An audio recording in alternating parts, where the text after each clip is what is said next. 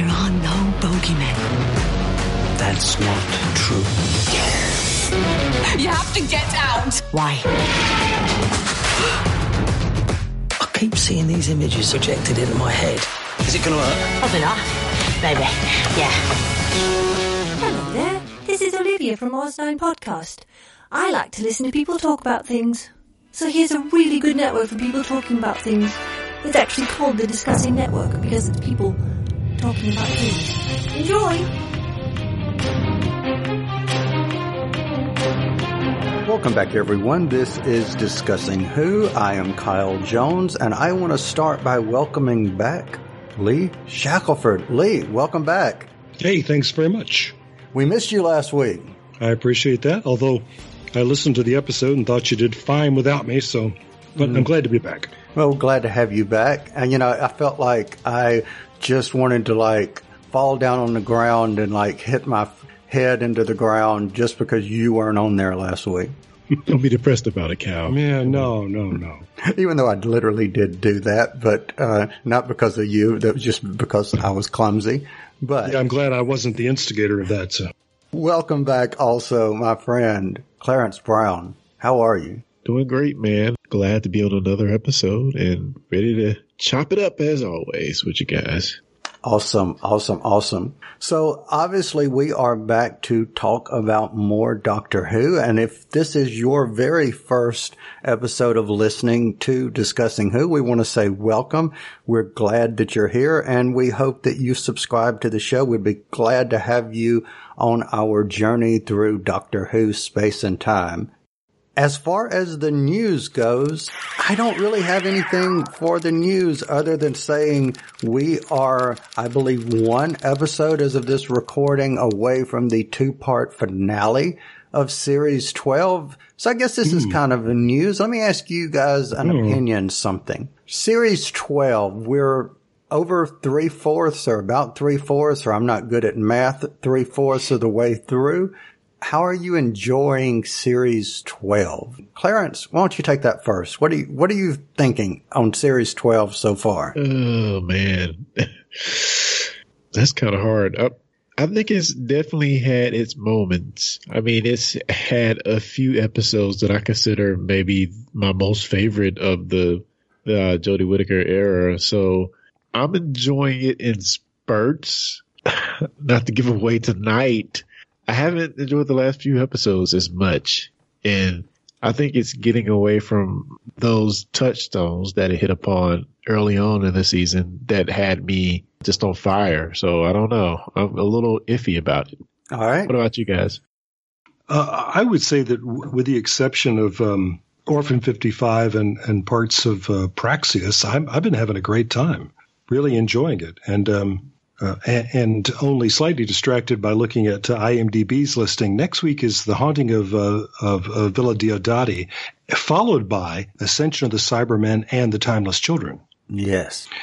Children, not child. Yes. Children. The Timeless Children. Interesting. So, and but that is not listed as being. Well, let's see. Is are they calling that episode ten? I believe so. It says yeah. It says that it airs on supposed to air on March the first. Uh, marching towards, but not up to a spoiler. They say the true identity of Ruth is revealed. So What? that's what it says. Oh my God. Come on. No. The true identity of Ruth, which may be that she's exactly who she, she says she is. Mm, yeah. Well, yeah, I don't know. Anyway, anyway, weird. Interesting, man. Wow. Interesting. All right. So, I mean, we could just sit here and speculate for hours, but since Yeah, we d- just don't have hours, we do know that we do have an episode that we have just recently watched, which is Can You Hear Me? So I will say, if you are listening and you can hear me, put us on pause, go out, watch this episode, come back because from this moment forward, spoilers. Spoilers. Spoilers. Spoilers. Affirmative. Spoilers. Alrighty, we are back to review Can You Hear Me? This is the seventh episode of the 2020 series of Doctor Who, and it aired first on the 9th of February 2020. So summary view, Lee, what say you? Did you like this episode? I, I did and I didn't. I guess it, it's it, it. This is sort of what I said about uh, just last week. Is that there are some things about it that I liked so much, and then there were things where I just sort of face palmed and said, "Not this again." So you know, it's so hard. But I would say, on the whole, the things that I really liked outweighed the things that um, were making the the Picard face palm. What about you, Mister Brown? Um, wow. I think I like this one a little bit better than, than the last episode. I loved everything leading up into into the actual reveal of the villain in this episode. Um, some weird stylistic choices uh, with the fingers. I'm sure we'll get into, but uh, overall, I think it was okay. I, am just not over the moon about it at all. But I, I you know, I, I enjoyed it. I enjoyed it and you know they're hitting on some very real issues again with this episode. So um, yeah, I think I think I enjoyed it. What about you, Kyle? All right, so I love it when we are in contact with each other and we have that sympathy. You know that our brains are all on the same wavelength because contact, contact. Because I am in total agreement with elements of what both you two gentlemen said. You know, I I did like things about it. Then there's a certain thing in it that I just, two things actually that I really didn't like, but I did enjoy this much better than I enjoyed the last episode. And I liked some of the themes that this hit upon. It resonated with me and I really, really liked that aspect. And I think for the first time in the majority of the episodes that I've seen, I felt more connected to these three companions in the little tidbits that we got than maybe all the scenes that I've seen so far with them. I think that there were some good character moments here. Mm-hmm. So I want to kind of break it down into certain elements that we're going to talk about. I want to talk about the setup of the story. I actually then want to go into the villains or the bad guys next and then come back and I want to focus on our companions and some of the things that happened. So starting with the opening, we see Aleppo and we see, you know, we know this is in Syria and we're seeing this set hundreds and hundreds of years ago. So Clarence, what was your thoughts on the opening scene, the setup that we got? Mm, yeah, I don't know if there's a lot for me to take away. I, I thought being in Syria was an interesting choice. Uh, and I don't know if that was meant to maybe give us a, a, a more positive light on Syria a bit from, you know, all the things we hear in the news. So I, that's the only thing I really, really garnered from them. Like, why we're in Syria, but it seems cool to see this angle of it that I guess a lot of people don't know about or see, even though it's in the 1300s. So Cole Lee, what say you? Well, the, uh, the big thing about these opening scenes to me is that it was presented as a teaser. And uh, I, I, I love the teaser. I just always glad when an episode opens, takes us straight into the story instead of into the opening titles. And so uh, I like that about it a whole lot. And you know, we've talked about things that you know that send you scrambling to the internet or to your, you know, if you happen to have physical encyclopedias or something like that. We're saying, really? I thought I have sort of seen Aleppo on a map, but that dome is something else. You know? Yeah. Did they make that up? Nope. That's the Citadel of Aleppo. That's kind of, Wow. kind of what it actually looks like. It's, yeah. So, wow. but it, it did. It made me want to go look that up. So, you know, fascinating, really fascinating. So as a tie-in to that and kind of hitting on what Clarence said, Aleppo, of course, has been in the news and it is seen in a different light because I think the last time it was in the news, we were hearing about atrocities that were being uh, performed, you know, in Aleppo. So I, I think that was a nod to be a statement, but also a nod to history. And I did like the historical thing.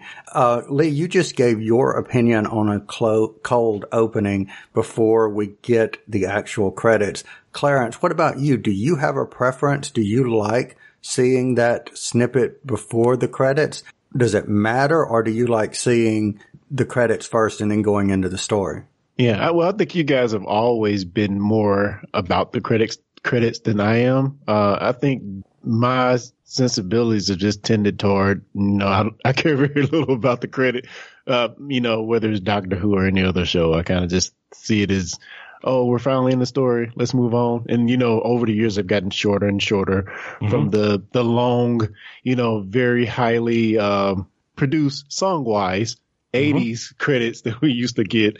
Uh, but, but yeah, it's just a different time where the credits are shorter. And I do like the cold opens. Uh, they really just get you into the story and get you going. So yeah, I like it. Mm-hmm. You know, I want to, and I'm kind of switching podcast here for a minute, but one of the things that I did not mention on our latest discussing Trek that I think is appropriate to mention now is the Picard music that is playing as talking about openings and, and be- beautiful and, you know, beautiful imagery as well as hauntingly beautiful music. If you've not listened to Picard or seen the new Picard series on CBS All Access, please go check it out.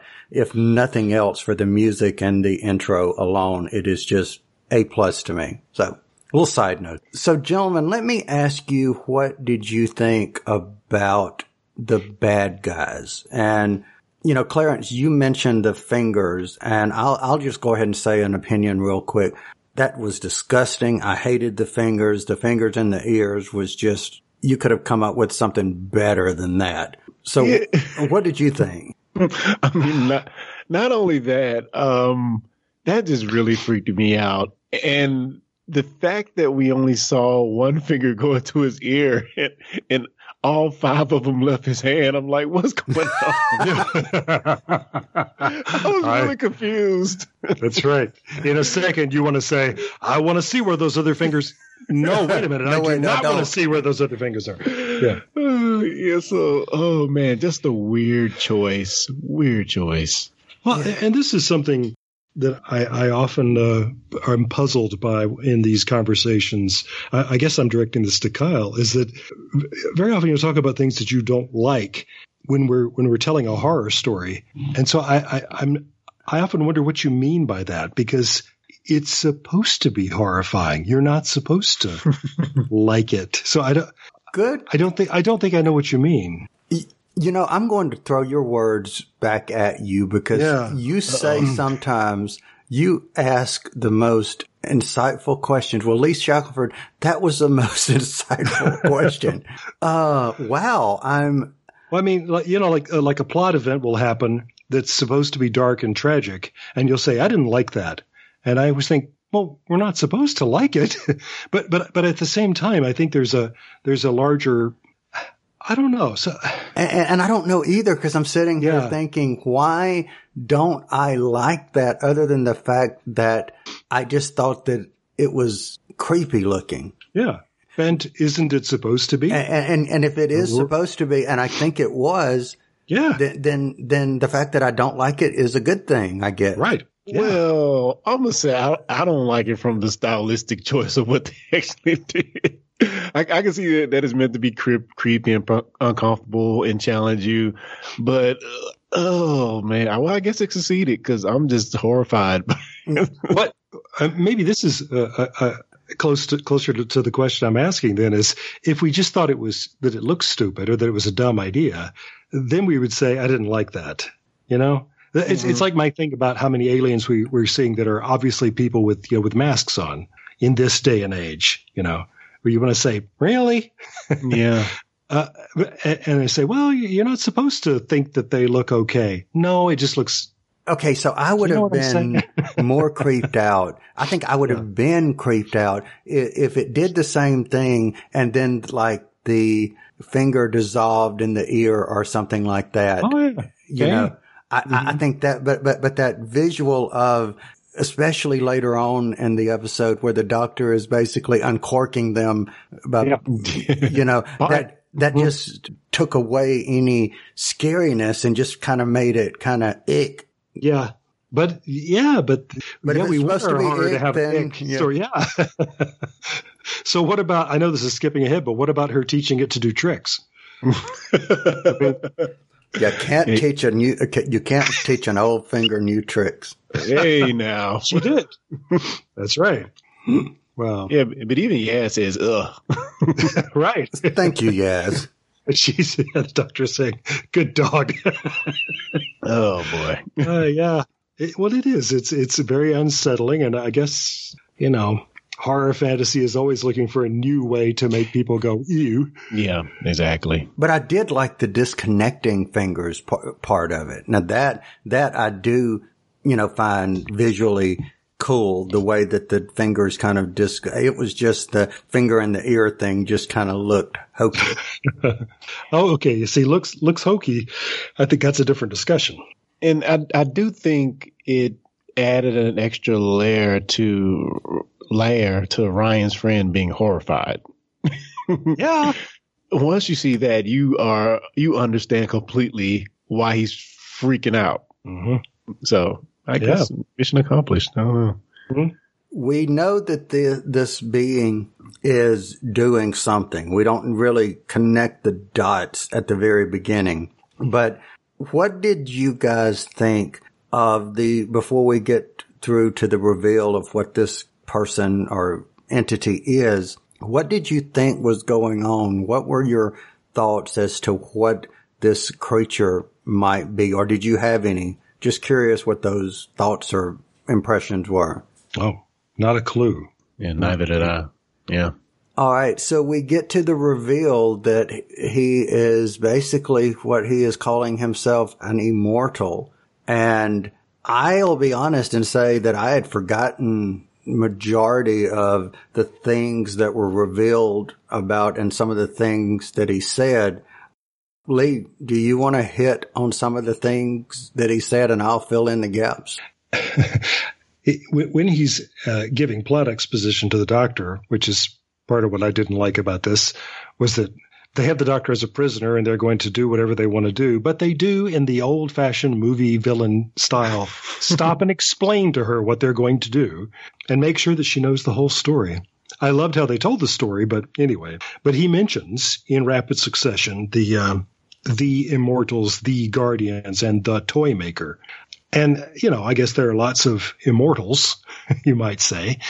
But in the Doctor Who universe, that does have special meaning, especially from the fifth Doctor's time on. Uh, well, no, that's not true. We, we met the, the Guardians uh, in time of the fourth Doctor. We've already established that there are races that are, as far as anybody can tell, immortal, and that they have almost unlimited power. A lot of the um, the, the fourth Doctor's time with Romana, with uh, the first incarnation of Romana, was about uh, trying to to keep the distance between the Black Guardian and the White Guardian, who are more powerful than the Time Lords, and you know we we really don't have a sense of how powerful they actually are. They don't have a, speaking of sense, they do not have a fashion sense either. Just That they do not, which and that's always been a stumbling block for me about the Guardians who have who have birds on their heads. But yeah, um, just the fact that they have birds on their heads Exactly. is a, is a problem for me. But you know, you, you make these choices, and the toy maker takes us all the way back to the first Doctor in an episode sadly lost. But uh, the great actor Michael Gough was uh, was the toy maker, and but but he's kind of of a type really of other uh, entities that we've met along the way who are immensely old just uh, at the very least and immensely powerful. And we always figure out a way to to deal with them. But you know for fans of the classic series it was nice to have uh, immortals guardians and the toymaker name checked just in one sentence like that. But but uh, I, I never find those kinds of characters interesting. And we'll, we'll get back to discussing trek again. Discuss, discussingtrek.com by the way No, thank you, sir. yeah, get on board, folks. Mm-hmm. but just listening to the last one, I was hearing everybody excited about the prospect of Q coming back on Picard, and I'm meanwhile shouting, "No!" because I find characters who are effectively immortal and immensely powerful boring because I, they just bore me to tears, and I just. I, mean, I, I I can't even really defend that. I just I just immediately start zoning out when they say, well, you know, we can do whatever we want and we're never going to die. I go, okay, whatever. Yeah, I totally agree. You can do everything you want, but you can't. especially in this case. Well, that's right. And this, yeah, and this is always true with the Q Continuum characters too. And I don't know. And they're also fascinated by us. They're always fascinated with us. And I think, really, the universe is a lot bigger than that. Um, wow, really? They're so interested in us. I don't know. As soon as we heard the Zellin was an immortal, I started backing away from this episode. so, uh, that's just me. Y- you know, of all the immortal beings, and I, I have, of course, not seen the Celestial Toy Maker. I think that one, to me, has the biggest potential to have some type of interesting aspect simply because you're a gamester. You're looking for what games can you play. And I, I, just think there's something interesting about that. But then again, as I'm saying that, I'm thinking, isn't that basically what Q was on Star Trek, The Next Generation? And, and, and what Zellin is doing. It's, yeah. It's so the same the, thing. It, it is a trope or a meme of science fiction, and I acknowledge that science fiction's got lots of tropes and memes that get repeated, and I've done it myself. But, um, but yeah, this one that eternity is so long, and we're just bored, bored, bored. So we decided to to play with you. Okay, you know. Yeah. All right let me give a little bit of factual for anyone listening. The hmm. Celestial Toy Maker, as Lee said, was part of the first Doctor's era. It is a serial that ran in four parts and only the last of the four parts is known to exist and it originally aired April 1966. The Guardians first appeared the White Guardian actually in September 1978. It was uh, in the fourth Doctor's era, like Lee said. It was also the first appearance of Mary Tamm as Romana One, and it was the Ribos operation or Ribos, whichever one you want to say. And then the Eternals were in Enlightenment, which I believe is our friend Nicole's or one of the serials that she very much enjoys. And that was March 1983 with the fifth doctor. So yeah. Just and people who've seen that episode but may not be able to remember the name, just think about old fashioned Earth sailing ships in space. In space. Yeah, it's that one. Yeah. So what did you guys think about how they took the genie out of the bottle? She's coming to Earth, and then they basically put the genie back into the bottle. What? What? Any thoughts on on that? And I'll let. You, what did y'all think? Um, I did not enjoy that at all. I didn't really buy into the fact that what's his name, Zillion, and and the other Zellin, and the girl. I don't know if mm-hmm. we know her name uh, I didn't, I didn't ever buy the fact that they were like these companions, uh, working together to wreak havoc on these two planets. I, I never really, I really knew, never really felt the connection between them. And I think if I would have felt that a bit more, maybe it would have been a bit more fun. But all the moments where they're trying to have fun, they're in the episode by, you know, invading dreams and, and, uh, wreaking havoc. I never really bought into it at all. It was just like, could have been an afterthought that was never in the episode to me. It just didn't resonate at all for me. All right, Lee, what say you? Yeah, you know, that's a really good point, Clarence, because as I'm thinking, why does it bug me so much that these are immortals and that they're, they're messing with us? That really, to me, just sort of from a screenwriting point of view, it's like the answer is, why are you going to these elaborate lengths to do these things to these people? And the answer is, cause you know, and I just don't feel like that's a good enough reason, you know, yeah. Eh, because we can. Well, okay, but wow, it really could have been an interesting reason, but it's not. It's just, we just like messing with you guys. All right. So I'm going to add a little bit of credence to what you just said.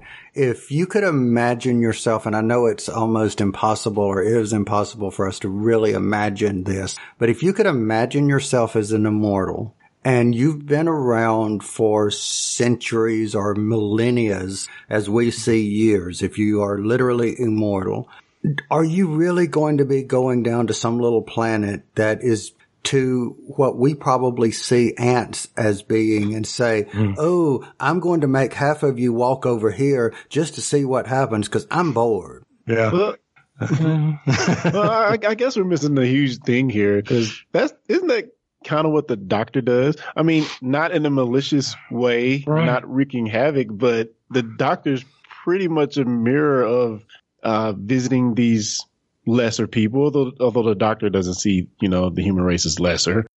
But, you know, having fun in a positive way most of the time hmm uh, with these ants, basically, if you really want to think of it, as far as a span of a life, um, in, in the Time Lord's eyes.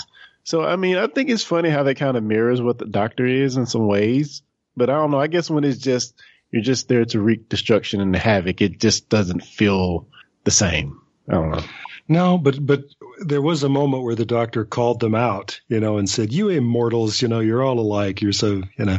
And, and there is there is a part of you that wants to go, "Hey, you're two thousand years old." um, yeah. So see, I, I did have kind of the same thought. It's like, well, really, what is the difference after a, a certain point? Yeah. Um, and we're we're led to understand that this is why we you know we've been given hints over the years that this is why the doctor left Gallifrey in the first place is because you know these people who are thousands of years old and aren't interested in changing anything and are just sort of amusing themselves by looking in on the rest of the universe like you know enough with you guys I'm going to go do something else so yeah what is the difference ultimately Hmm. Mm, very good. You know, I had not seen it that way. So very, very good point of view. I like that. That was cool. Her name is Rakaya, by the way, the uh, the the female appearing immortal Rakaya. I don't know if they said it, but I'm looking at it in the script. So So I have a question. Actually, I have a trivia question for the two of you. oh boy, This episode has something in common with Fear Her. What is it? something in common with fear her. Is it an actor? No. I will say it, it is not a person. It is not a character. It is a, oh, and I, oh, if I give, if I say this, I'm going to give it away. uh, it is a m- method, maybe. A, a, a visual effect? Yes. Because one of the things I really liked about this was the uh, the, the transitional wipes that had the same black smoke that uh, Zellin and Rakaya had when they moved from place to place, and I thought that was really cool. Yeah. Uh, is it connected then to the the, the, the black scribble in uh, Fear Her? Or? It, uh, maybe it's the animated storytelling. Of course. yeah. Ah. Right. Right. Yeah. Yeah. Yeah. So what did you guys think of using a portion of the story being told in animation style as opposed to visual side, you know, an, another visual medium? Yeah. Uh, I, I just loved that. I, I just thought it was gorgeous, just flipping gorgeous, and uh, and a, and a very welcome. Um, I don't know, w- welcome change at that point. Clarence, what, do you, what about you? Did you like the animation? Yeah, I, th- I think I enjoyed it as well. It kind of takes you out a bit from the episode, but I don't know. It, it, I think it still fit, and you know, it was well done actually. So yeah, I, I, I'm down for it. As so, I actually I agree that it was it was you know well done and etc. But if I'm only getting ten episodes and you made me wait for a year, you could have spent some time and some energy and pieced together some more video Some, some or real people getting tortured and Or something. slaughtered. yeah, No, I, I I liked it because it was somebody telling a story, and so we we we rendered that the way she's she's telling a, an ancient myth, and so it was rendered as mythology with the you know, with um, constellations and. Uh, you know, a, a, a- teeming mass of people representing teeming mass, you know, representing a whole population. I just that that was exactly what I liked about it was that you know there were so many ways you could do it, and they chose this one. I I don't know. I, I really like that. All right, so I'll meet you uh, halfway on that. If you could have shown me a cave or a, a stone wall and had all of that animation done with with that, you know, you wave your hand and you see the story, all of it done like that, hands down, that would have been wonderful. Yeah. So that it would have been inside the story instead of, Just kind of took you, as Clarence said, outside. take you out of the story. yeah, yeah. I know you're right. I think I would have preferred her to wave a hand. I mean, I, I'm glad that I enjoyed it so much because it, it kept me from focusing on the fact that she's giving us plot exposition that Yeah. the doctor doesn't need. if, Yeah. I don't know. Yeah, true. I, I, I do see what you're saying, Cal, about how it doesn't really connect with anything else going on. You know, it, it, as far as like how we go into the animation and pull out of the animation. You know. Yeah. So yeah, it, it was just kind of jarring to me. It just kind of like, huh? Wait, what happened? Did because I literally, I promise you, I looked down and was like, for just a brief second, thinking that I hit the, you know, hit the remote and changed channels. Right. Seriously, Yeah. What show is this? what show is this? Yeah. Doctor Why? That that narrator sounds just like the woman in that Doctor Who. I I'm was watching. telling you. Yeah. But it is uh, a, an interesting episode stylistically because we have flashbacks, which is not something that this time travel show can really afford to do. We don't, you know, it moves back and forth through time enough as it is. You don't want to do that as part of a storytelling convention too. But in this episode, they, they dared to do it. Uh, in fact, to take us way back with Yaz. And Yeah. so I, I'm still sort of s- uns, unsorting what I thought about all of that. Well, I think the best way to sort through that is to segue into our next part of the story, mm-hmm. which is I want to talk about the three companions and the focusing that we got in this episode on the companion. yeah. Before we do that though, was there anything else about the immortals that you guys wanted to bring up before we get into talking about Graham, Yaz, and Ryan? Mm, I'll just bring up real quick. When the doctor was actually um, tied up or uh, in cuffs, how she got to her Sonic just really got on my nerves. Just kind of like hoisted it up through her pocket. Like, what? Yep. Yep. a, a newly undis, unrevealed uh, uh, ability of the Sonic, I guess. I don't. No, I, I, I I challenge anybody. What this is another one of these bets to give it a con, right? I will give a crisp five dollar bill to anybody cosplaying as the Thirteenth Doctor who can hop that Sonic out of her pocket and up into her hand. yeah. I'd never thought I would ever say this, but that sonic screwdriver and the inclination the 13th Doctor has to point that sonic screwdriver at every single thing she comes in contact with makes me wish for the days of the shades. It would be interesting to see You're the uh, first Doctor. Yeah, it'd be interesting to see Jodie without the Sonic, though. I think I might like that better. It'll allow the stories to be write, written just a little bit differently, and you know, I would like to see her rationalize things out with without pointing the Sonic at everything, like you said. So, I, I'm down for that. If we can make that happen, let's steal the Sonic or lose Yeah. it or something. Lose it But or no something. shades. No yeah. shades. No, yeah, well, yeah, true. Maybe, maybe be Sonic less for a season. Mm-hmm. Kind of revisit her fifth Doctor and sixth Doctor eras and be Sonicless a little bit. Yeah. We see in this episode, and this is actually something that I like. It seems that there is a repetitive thing that is going on that when she lands the TARDIS to take them home, they're taking home or landing in that one central spot. I do like that because it does present a connectivity in the other stories. And, and, and so just from a visual aspect, I like that she's landing the TARDIS in that one place. So let's talk about Yaz's dream. And Lee, you brought her up, so I want you to take Yaz's story first. What was it you said that you were still trying to sort that out? I am too, and I'm curious as to what you two, what your thoughts are, and Lee specifically what you were trying to sort out. I guess what what I mean is that I'm trying to sort out my own feelings about it. That usually, if you're going to have something like that seeded through a story, it's because it is the most important thing in the story. So when we get to the climax of our story about these Eternals, we still have a, a, a pretty good percentage of the episode dedicated to completing, to tying off this story about Yaz. So as we got to the closing titles, I was thinking, was this supposed to be an episode about Yaz? And if so, why didn't I think about it until now? Because instead it was just, just confusing. I don't, because we also spent a goodly amount of time with Ryan and Tibo and, and with, uh, Graham and his, uh, card playing buddies. but the real focus there of the dreams was about Yaz. Uh, and, and it's moving towards the larger message coming in uh, about the importance of, of talking to people when you've got a, when something's on your mind, when, when, when, when something's troubling you. And that's something that, that was something that needed to happen in Yaz's life. But is that really related to the rest of the story? Is it, I just, I just felt like I didn't quite get it. Does that, does that make any sense? Mm, I think it does. Clarence, what, what, what do you think? What's your thoughts? Hmm.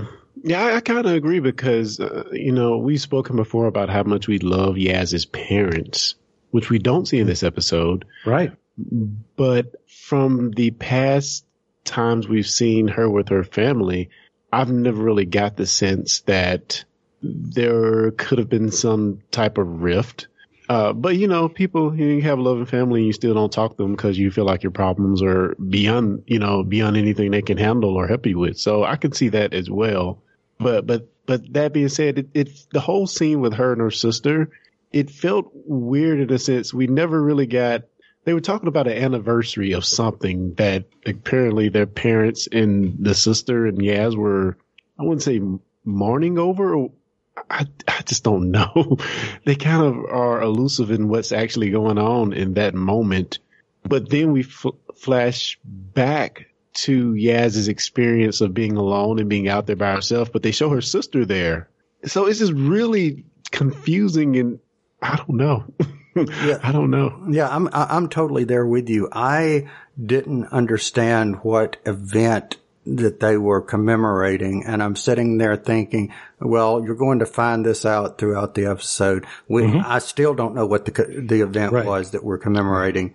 And the way they played that scene on the road with Yaz being, you know, in the middle and you see this older person and this younger person, I didn't probably until I think that the two of them started talking, the sister and Yaz started talking my first thought was this is somehow pr- representing Yaz as a child, Yaz as an adult, because it's a cop, you know, police person mm-hmm. up there. And right. I'm thinking she's, maybe this is representing her making a choice of what I was or seeing myself as a child and seeing what I could become.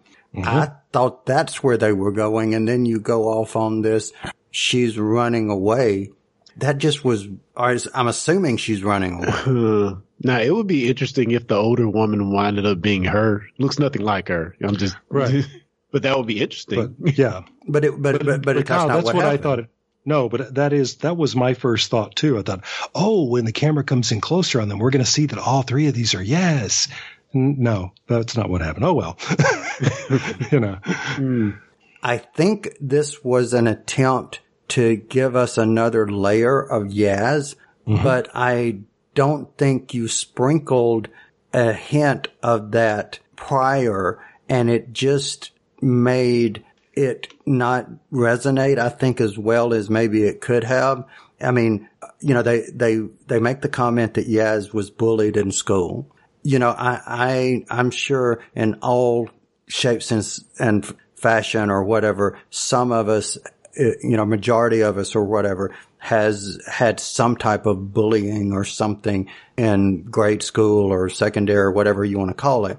I just didn't see the character that we've seen as Yaz so far having been victim of bullying. I'm not saying that couldn't happen, but it just seemed like that was just out of left field. Mm-hmm.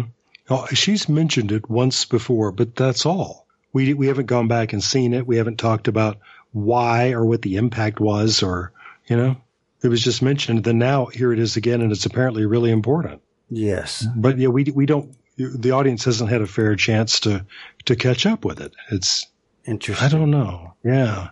If you guys don't mind, let's move on to Graham. And Clarence, why don't you take this one first? What was your thoughts of the scenes that we had with Graham in his dream state? Mm.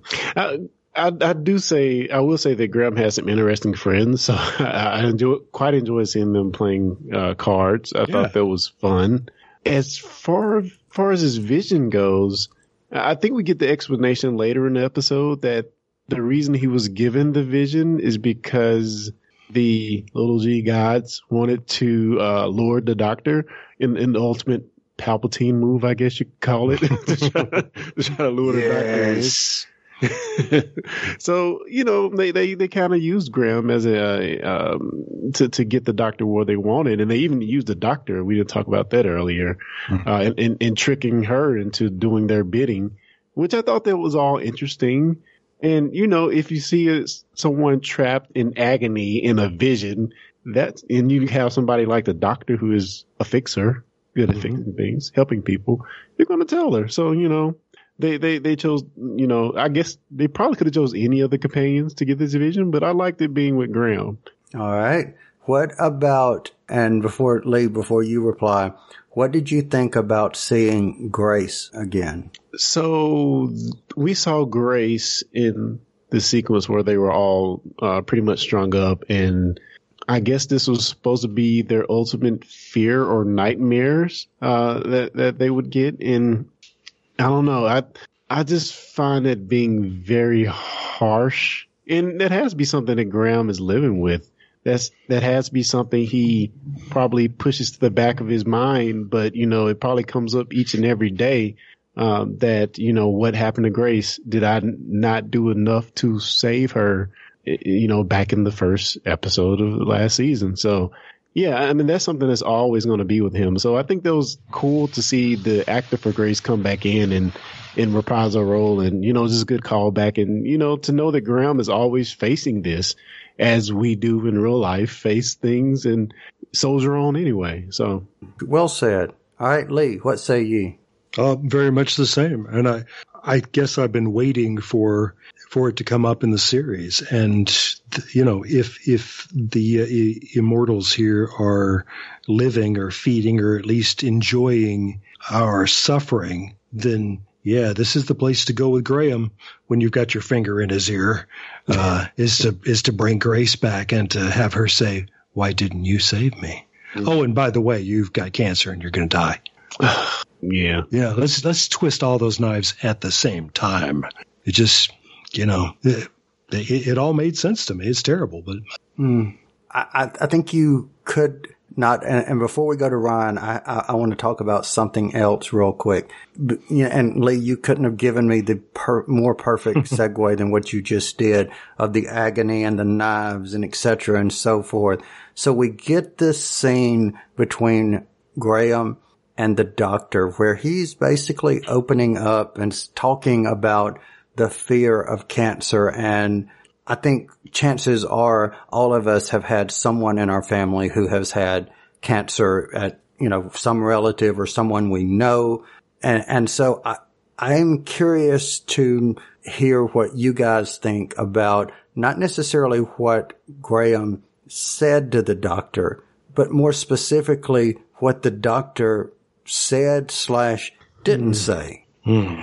Thoughts? I think when you come to someone that's with such a, a, a hard situation, such a, you know, something that he's gone through and is hopefully behind him, but this is a huge situation. This is, you know, life changing for him. And a lot of times we don't tell people what we might be going through is because they're going to give that same expression or give that same response that the doctor gave. They don't know what to say. And I, I think that's, especially for me, I, I don't, I often don't project things that I'm going through just because I don't want to bring people down. I don't want to put them in a situation where they can't respond to what you're saying. So I definitely feel the doctor's pain in that situation. She is, she's has sympathy for what, what Graham is going through, but it's just like a situation you, you don't know what to say. And really there is nothing to say. You're just, you're probably there more so to just be a ear to, to hear and let them know that you're there for them if they do need you. So yeah, I, I really felt for both of them in this situation, but just, you know, when, when you're telling people your issues, your problems, it's not always about them giving you a answer because a lot of time there is no answer. It's about just being an ear and just listening to what they're saying, you know. All right. Lee, what about you? What, what were your thoughts? um, I am sitting here uh, very emotional right now because I, I think about these things a lot, and I I want to say I couldn't put that any better than Clarence just did, but you know you can't shut me up anyway, so I'll keep talking. Um, even though Clarence has already put it perfectly, but it, it's it's so so so very true. When when I was back in the days when I was clergy, one of the things I was eager to learn about that I had observed in, you know, the, the, the, clergy people that I had observed as being sort of masterful in dealing with these, these times of grief for people. I wanted to know what are the, what are the things that you say? What are the right things to say? And of course, Clarence is exactly right. And it was the great truth that was imparted to me. There is no right thing to say. Mm-hmm. There are a lot of wrong things to say, and I've heard them all. God loved him so much, he wanted him to come home with, you know, that is not a comfort. you know, uh, uh, I got a million of them, but anyway, uh, and and the doctor acknowledges being socially awkward, and and she says that she doesn't quite know what to say, but in her in the meta of her explaining that to him, what she says is, "But I'm here," mm. and that's that's all you can do. So she really does exactly the right thing. And notice how, how pleased he is by that. Mm. So the first time I, I, I, and you guys gave me the answer I was hoping and mm. actually expecting you guys to give me in all honesty. The first time I watched it, I was pissed off at the doctor because I was like, this is so out of character. Uh, this is so badly written. This is blah, blah, blah, blah, etc. and so forth the second time I watched it, I picked more up on Clarence what you said in the sense of I said maybe they're trying in the doctor's response to portray that awkward feeling of what do I say at this point that I don't offend, that I don't come across, how do I, you know, and all those and and instead of just thinking them in your mind, the doctor thought them out loud. Which right. he does. You know, exactly. And, and, that's and right. That, and that's in character. Yeah. Yeah. Yeah. So that second time I watched it through and I thought that and I was like, wow, okay, this is actually, I like, and, and you're right. That's in character of this doctor because mm-hmm. she is socially awkward and she is kind of, and, and assuming that it's been a long time that she, since she's been a woman, or if she's ever been a woman or whatever the case may be, she's been a man for quite a, a while. So she is probably awkward in herself because she's different than what she's previously been for quite a while. So I, I can kind of see that. So interesting thoughts there. Let me add on to that, if I can, that I, I, I love also what Clarence said about how uh, any of us who care about other people, I, th- I, feel like if you're empathetic at all and you've got something weighing on you, then when you have the opportunity to share with somebody, you you may begin calculating what's going to happen when I sh- try to shift this burden to this other person. Uh, haven't I haven't I made things worse for them? You know, unless they come to you, unless they instigate it and say, "Please let me help you shoulder this," and and it is. It's a real problem. And so for a lot of us, I mean, stereotypically, it becomes a guy thing, right? That yeah. we just say, I'm just going to, I'll handle this. I'm just going to keep it to myself. And it creates all kinds of trouble when we do. And it, and it struck me, you know, I can, there's a lot of things about this episode I don't like, but I do love this. What's the name of this episode? Can you hear me? Wow. Oh, wow. And I really think that's why it's called that. Interesting. And, and, you know, I think it goes and, and, I, I'll, I'll approach this in, in just a minute, but I think it goes not into the, the male sex of being guys. I think it also, there's a level of your culture that you're in and, you know, whatever your culture may be, whether it is you know, British culture, African American, uh, what, why, whatever the case may yeah. be, American, Spanish, whatever, mm-hmm. you know, mm-hmm. whatever your culture, whether your religious background, it, it, you deal with your emotions and you deal with your, you know, mental health as we're about to get into differently. So let's get into Very true. Very Ryan true. and Tibo and their friendship and some of the suggestions Ryan has. So let's get into that. So, uh, Clarence, why don't you give me your first impression about these two best friends and seeing each other and the, and take it from there? Now, is Tibo the same guy we saw at the basketball court? Or was that somebody else? Must be. I, I, I, I couldn't remember either. I assumed that it was, but I wasn't sure. He, he calls him his best friend, his best mate. Yeah. Yeah. Hmm. What Uh, else was that in? Do you remember? but about Ryan and Tibo, um, you know, it's weird seeing Tibo in that place, you know, shed in, doesn't want to come out the house. Of course, he has a very good reason. He's being haunted by this uh, demon god guy, so good reason. But you know, I, I think when you look at the bigger story, I, to, in my opinion, what they're trying to say with Ryan's uh, arc in this story is that he's not there for his friend. And they even kind of say that uh, message again during the the uh, nightmare sequence with the fire and an older Tibo, I Mhm. believe, Yeah. and even the Drake. I don't, I don't know what the message is there, uh, but you know, I think they're just they're trying to tell us that Ryan isn't there for you for, for his friend, and similar, I guess, in a similar sense, you know, can you hear me? When your friends aren't there, you still need to talk to somebody, you know, if you're going through something.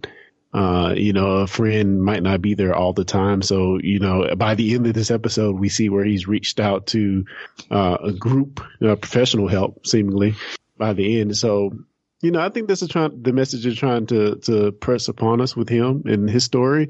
Now, I don't really get fully comprehend the, the nightmare sequence with the fire and the drag.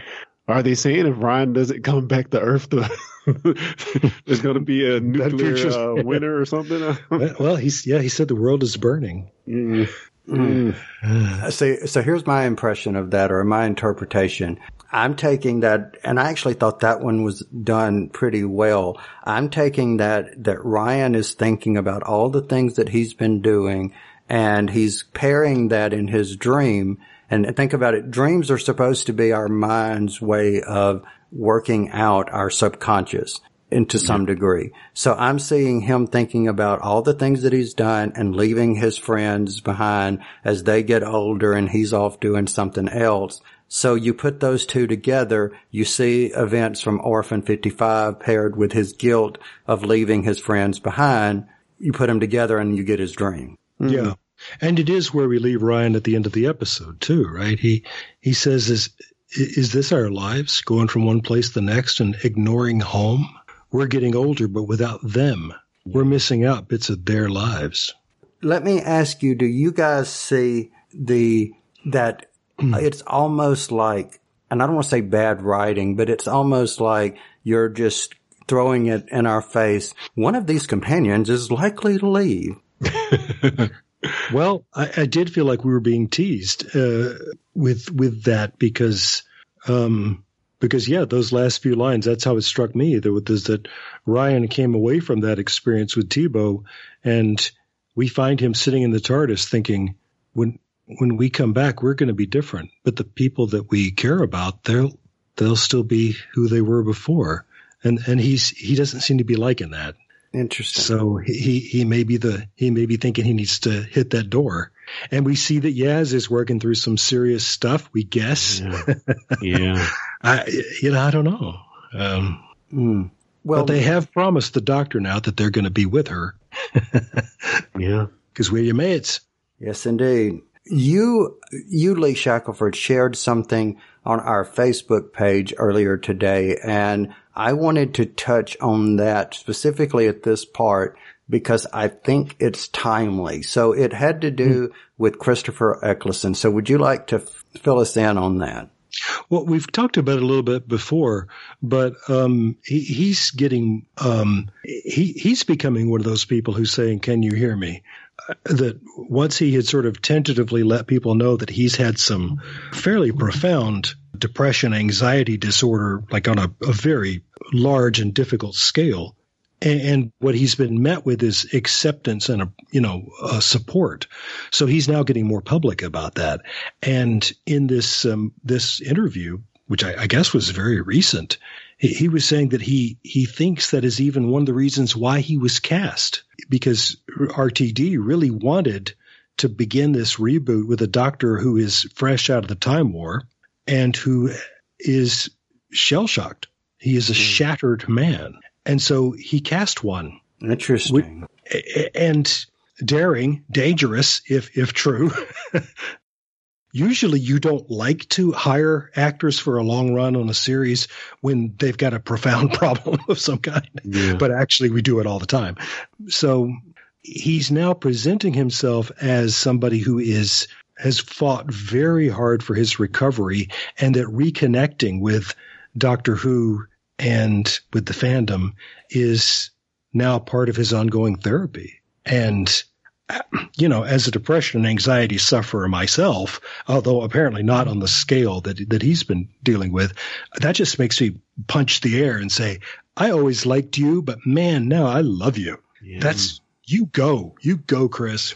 So here is a uh, quote from that article that you're talking about, and it kind of ties back into our story here. It says, I'm male and northern and from a working class background. So you were not supposed to speak about your feelings, he says. I still carry all the baggage about masculinity and toughness, and I was ashamed about my depression and eating disorder. So, you know, I took away from that, you know, he's, he's from the northern, you know, this is what is expected of him and he's not supposed to talk about being depressed or he's not supposed to have an eating disorder and it's all done. You're not supposed to. And that's kind of what the vibe that I got from Tibo was, even though it wasn't stated and I'm, and, and I'm layering over personal stuff to get this mentality that I'm about to say, but I was seeing it more so as, you know, he is a man of color and he didn't think that he was supposed to go and go to any type of counseling. And I say that because back in the early nineties, I lost some people in my family or that, that was very close to. And I told a person that is like a brother to me that I was going to go see a psychiatrist. And I went one time and I came back and I said, Hey, guess what I did today? I went to go see a psychiatrist. I did this and this is blah, blah, blah. And his response was, you need to man up. You know, you don't need a psychiatrist. You didn't, you need to man up. Now, keep, keep in mind, we're about 18, 19 years old at this mm-hmm. time. So I never went back because, hey, he told me, you know, I, you know, I don't need to go back. And, and years later, 10 or 20 years later, we talked about that and his response to me was, Hey, I, I mean, maybe I shouldn't have said that to you, but look from where I was, that was just instilled in me as in, you don't do that. You don't go to, and, and, and I saw that, that, that there were so many echoes that I, I, I felt like I was reliving that moment whenever I'm mm-hmm. having Ryan and Tibo talking to each other. I was feeling that I'm not supposed to go to, you know, don't make me, you know, don't tell me I need to go to a psychiatrist. I don't need to do that. I, I need to man up. Yeah. It, and and I, I don't know what the exact stigma or the feelings are on in the UK around that. I don't know if it's totally different than it is. It- certainly, Apparently not. yeah, yeah. it- It's certainly your your example applies to the the America. You know, I, I'll speak for myself, and you know, usually as far as the people I know being a black man, a lot of the counseling you receive, if you want to call it counseling, is from family, your pastors, you know, um, church members. But as far as like professional, uh, help like that, you know, I, I've never, I don't know if I've ever known many people growing up it, it- that were black that actually went and pursued that. So I can definitely see your, uh, your brother, uh, telling you that. So yeah, you know, it's, it's a stigma with, with African Americans here in America that has, is changing as of late, I will say. But you know, and I think it, there are a lot of other deep rooted causes of that. If you want to go a little further back, you know, maybe the availability of things like that a little early on. So, but I just think America in general, that stigma is changing. You know, it's not only limited to African Americans, but you know, it, it's largely an American thing as far as I feel and talking about your feelings and, and, you know, certainly again, over the last 20, 30 years, I think that has changed for the positive. Agreed. But you know, I think this is one way of where like or hate some of the elements, the fact that we can have in our discussion such a deep discussion, I think is a positive mark for this story. And you have to feel like, uh, uh, to the extent that some of these episodes have been message shows, that this is how it's supposed to work, right? Yes. That, that we're having this meaningful conversation because of the issues raised in the episode, instead of rolling our eyes and saying, okay, we've ruined the planet. You know what? it. We knew that. We knew that uh, uh, an hour ago, and you're not telling us anything we don't know. So yeah. but instead, yeah, um, yeah, I, w- I was very moved by this, and I, I don't. Th- this is not my favorite line from the episode, but I did write it down anyway. But because it did kind of make me, you know, uh, want to punch the air, as I as I've grown to say. But I love this when when the, the this is one of the this is one of these moments of the Thirteenth Doctor being the Doctor in my mind when uh, the uh, the immortals are, are are laughing at how frail we are, and she says, "You're wrong about humans. They're not pathetic. They're magnificent. They live with their fears, their doubts, their guilts. They face them down every day, and they prevail. That's not weakness. That's strength, and that's what humanity is." And I said, boy, I know so many people who really are broken and kind of taped loosely together, but by God, they go on. Yeah. So would that be your favorite quote? Now, that's not my favorite quote. I, Oh, I've wow. even got, I've even got others that I, but it's right up there. That's, you know, I, I, I want to get that on a t-shirt because it's the living truth. And, and a lot of the people I know who do soldier on every day, they do it because they're able to do it because they told somebody how they felt and they got some help. Yeah. So anyway, It's it's funny. Like I, I feel like we're going to leave this episode and just having this discussion and talking it out is is is maybe look at it deeper and it's definitely going to be one I remember. Hmm. And it's not going to be about the antagonist at all. no, It- no, you- it's it's it's going to be about you know these people that are need people to talk to that that are going through situations we all go through and we see we see these re- these characters reaching out for help and and how we all need to do the same so yeah that wow that that's deep It, it is. Yeah, yeah.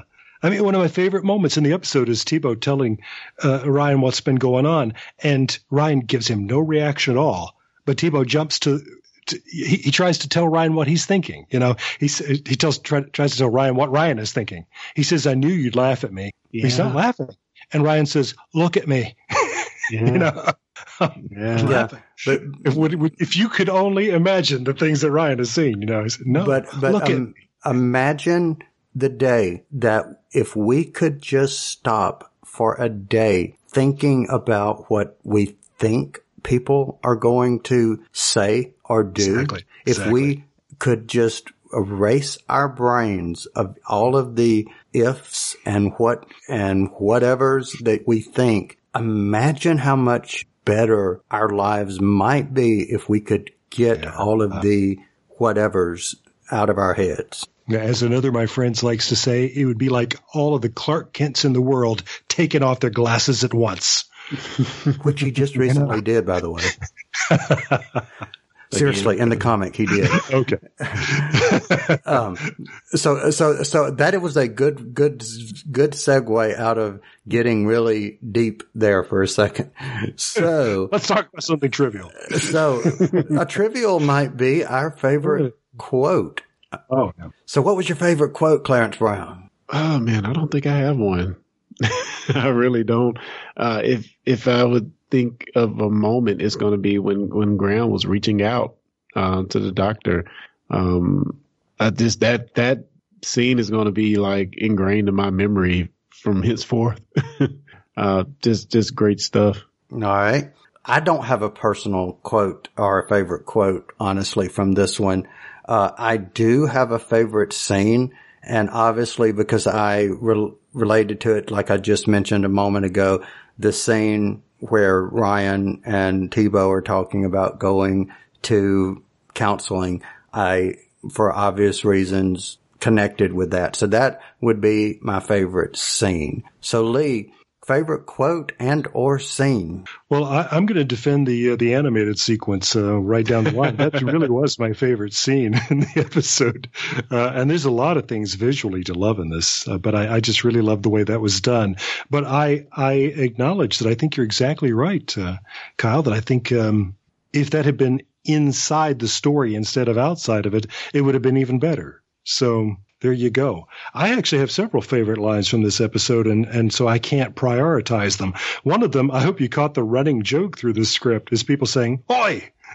I, didn't, I didn't catch that. Well, what's happening is that some people keep insulting each other, and the response is, Oi! Huh. so, yeah, um, I can't even think of an example now because there were so many of them. Oi. Um, yeah, exactly. but uh, oh well, Ryan tells Tibo. Tibo says, "I slept like a baby last night," and Ryan's and you know instead of saying good, you know that's wonderful news. Ryan says good because you need all the beauty sleep you can get. Tibo says, "Oi." that was a good one. Which yeah. you know, it's just you know the equivalent of our "Hey." Hey, as we say down here, "Hey." And I did have to look up Kip. Ah, okay. I I knew that one from from being in some some British slangy plays. Yeah. I have already seen a t-shirt for sale, although I think it's, you know, from a fan that says she's basically the definition of impossible. Oh, yes. so did like that. But really, I think if there's something, a single line that I loved it, it's sort of the way Graham delivers it. But uh, after describing these planets that he's seen in his vision, the doctor says, Could you identify them again? And he says, You get me an A to Z of the universe, and I'll be able to stick my finger straight. No, I've got no idea. that was good. That was good. I remember getting a laugh out of that one. Oh, boy. said you don't have a, a, a, a, line, but you did have a scene. Yeah. Yeah. Uh, my favorite scene slash thing. It's more of a thing than a scene. Is is is the doctor when Graham wants to zoom in on the the planets uh, to see what's you know keeping them apart. Uh, the doctor just kind of strums on these strands that look like a harp. Yeah. So that's kind of my favorite thing because I'm like, okay, you know, that's different. You know, string interface for zooming in. I, you know, I liked it. It's kind of cool. Good visual. Good visual. Final rating and you know what? I'll start it off. I'm going to give this, mm, I'm going to give it a 4.2. The fact that again, and I know I just said this, that we were able to have a, a discussion where we weren't superficial. We actually got really kind of deep there for a second, I think is deserving of a 4.2. That's mine, 4.2. So Clarence, what say you? Uh, I'm going to go with a 3.9. 3.9. I think this episode comes up tremendously for me when we start to talk about all the impact of, you know, can you hear me and how um, these characters are reaching out for help. And that's something you have to kind of dig a little deeper into the episode and get beyond the surface, surface, like really get into, which they do call it out by the end of the episode. But just going back with you guys and looking at all these tidbit bits that I that I may have missed the first time watching. You know, I, I think it's just really deep and a good episode to have a conversation with with friends. Man, Indeed. Absolutely. Yeah. All right. Leisha. Well, I'm with you, Kyle. And, you know, just uh, salute to Douglas Adams and Hitchhiker. When I don't know, I always say 42. So uh, we'll, we'll give it the 4.2. Awesome. Awesome. Well, you know, I love episodes where I'm ending it, and even though we've not stopped recording, where I feel like this is one that I could say that someone listening will go away and having listened to us, maybe go away and be a little bit, not that you enjoyed us, we want you to enjoy, but maybe you learned something and maybe you go away being a little bit better for yourself. So that, that, that mm-hmm. to me is, is like something that's special that doesn't always happen every episode. And yes. I, I want to do something different for the closing. Instead of going around the room and saying, where can you be found on the internet? I would say for anyone listening, if there is something going on with you that you need to talk to someone, whether it's a family member, whether it is, you know, someone in your church, whether it is professional help or whatever the case may be, you know your circumstance, you know what you're going through. Seek out whatever help that might be because it's worth it. And thank you for joining us. We're glad that you're here. Gentlemen, thank you for, as always, being on here with me. And as always, we will be back next time. You've been listening to the Discussing Network. Find out more at discussingnetwork.com. Discussing Who is brought to you by Audible. You've probably heard of Audible, but just in case, they are the world's leading provider of audiobooks. They have more than 180,000 titles. Let me say that again. 180,000 titles to choose from. Imagine a genre, they've got an audiobook. And these files play on smartphones, Kindles, tablets, in fact, over 500 different devices. Now for fans of Discussing Who, Audible is offering a free download when you start a new Audible subscription. And you can choose anything at all from that vast library. But we know you want to get one of their absolutely fantastic Doctor Who titles, which include New Adventures of the Doctor, but also Torchwood and River Song. And they're performed for you by actors you know and love. Wonderful voices Tom Baker, Alex Kingston, David Tennant. The list goes on and on. So try it out for 30 days. And if at the end of the month you decide Audible is not for you, you still get to keep that Doctor Who book you downloaded. So look at it this way. Free Doctor Who book. So here's how you get started. Point your favorite web browser to audibletrial.com slash discussing who. That's audibletrial, all one word, A-U-D-I-B-L-E-T-R-I-A-L dot com slash discussing who. Also one word. And that's how you get your free book. What could be better than that?